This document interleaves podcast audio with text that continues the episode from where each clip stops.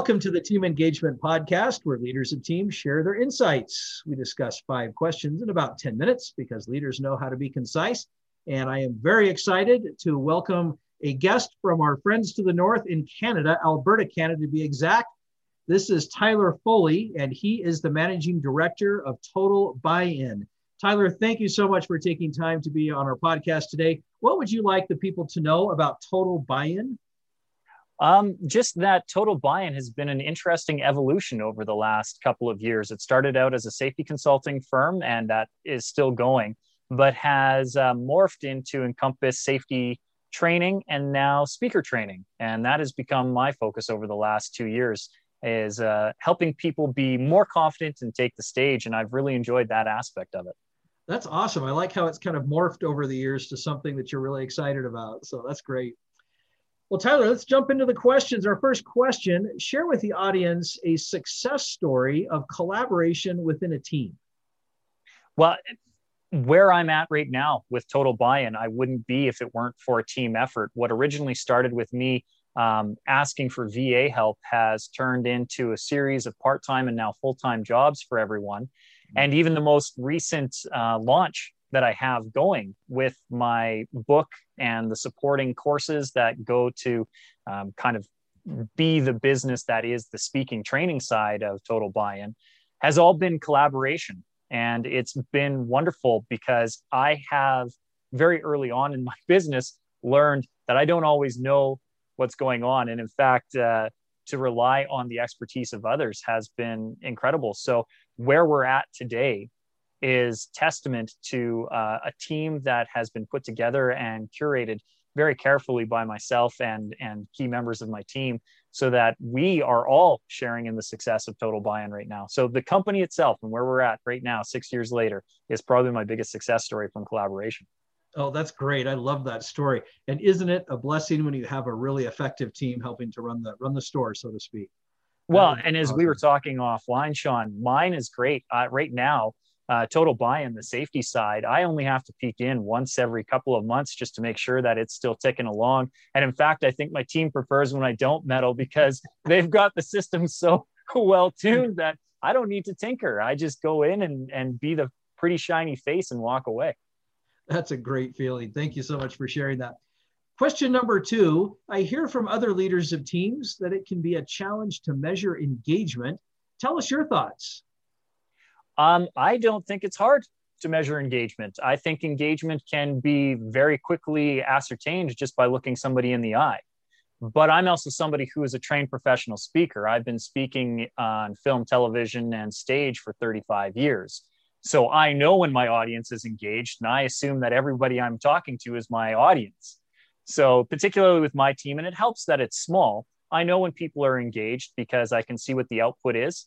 I'm also somebody who absolutely loves metrics. I've loved metrics for a very long time. I've tracked, I used to track my auditions when I was an actor. So I knew what I would wear, what uh, casting directors liked me, the days of the week that I was more likely to book, the times that I was more likely to book. And I've moved that into all of my practices in business. So I can see when a team member is slumping. Um, and it helps me because it may not be the workload. It it's very often a, a personal issue. And mm-hmm. by being able to track metrics from an output standpoint or even just a face-to-face check-in, I think it's pretty pretty easy to see when my team is engaged. That's awesome. And I really like what you said about that observation part about being able to really observe your people, get to know them well enough to know when they're dealing with something that may not be work related, maybe a personal issue. But great comments. Question number three, Tyler, based on your experience, what is one attribute or quality of a confident leader? Uh, unquestionable commitment to their vision. Mm. I think as soon as you start to waver on where you're going, that's when literally things go off the rail. If I was a train and I knew that I was going from point A to point B, I know that that track is laid. But if I start trying to re engineer where it's going, things don't go well very rapidly. And I think you have to have an unwavering confidence in the direction that you're going because without it, you can't swath the path that you need to lead others down. And that's true leadership is standing in front of the troops and saying, this is the direction that we're going. and marshaling them along and giving them a reason to follow you. Great insights. Really good information about that commitment to the vision. I really like that. Question number four Can you share with the uh, audience someone that has had an influence or some kind of an impact in your life? Well, I've had, I'm so blessed to have dozens of mentors throughout my life.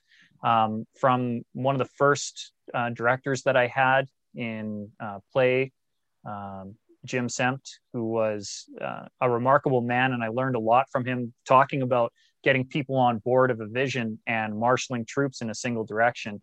He managed to corral a group of 70 high school students year after year after year for some 20 plus years and get them to put on a Broadway quality production.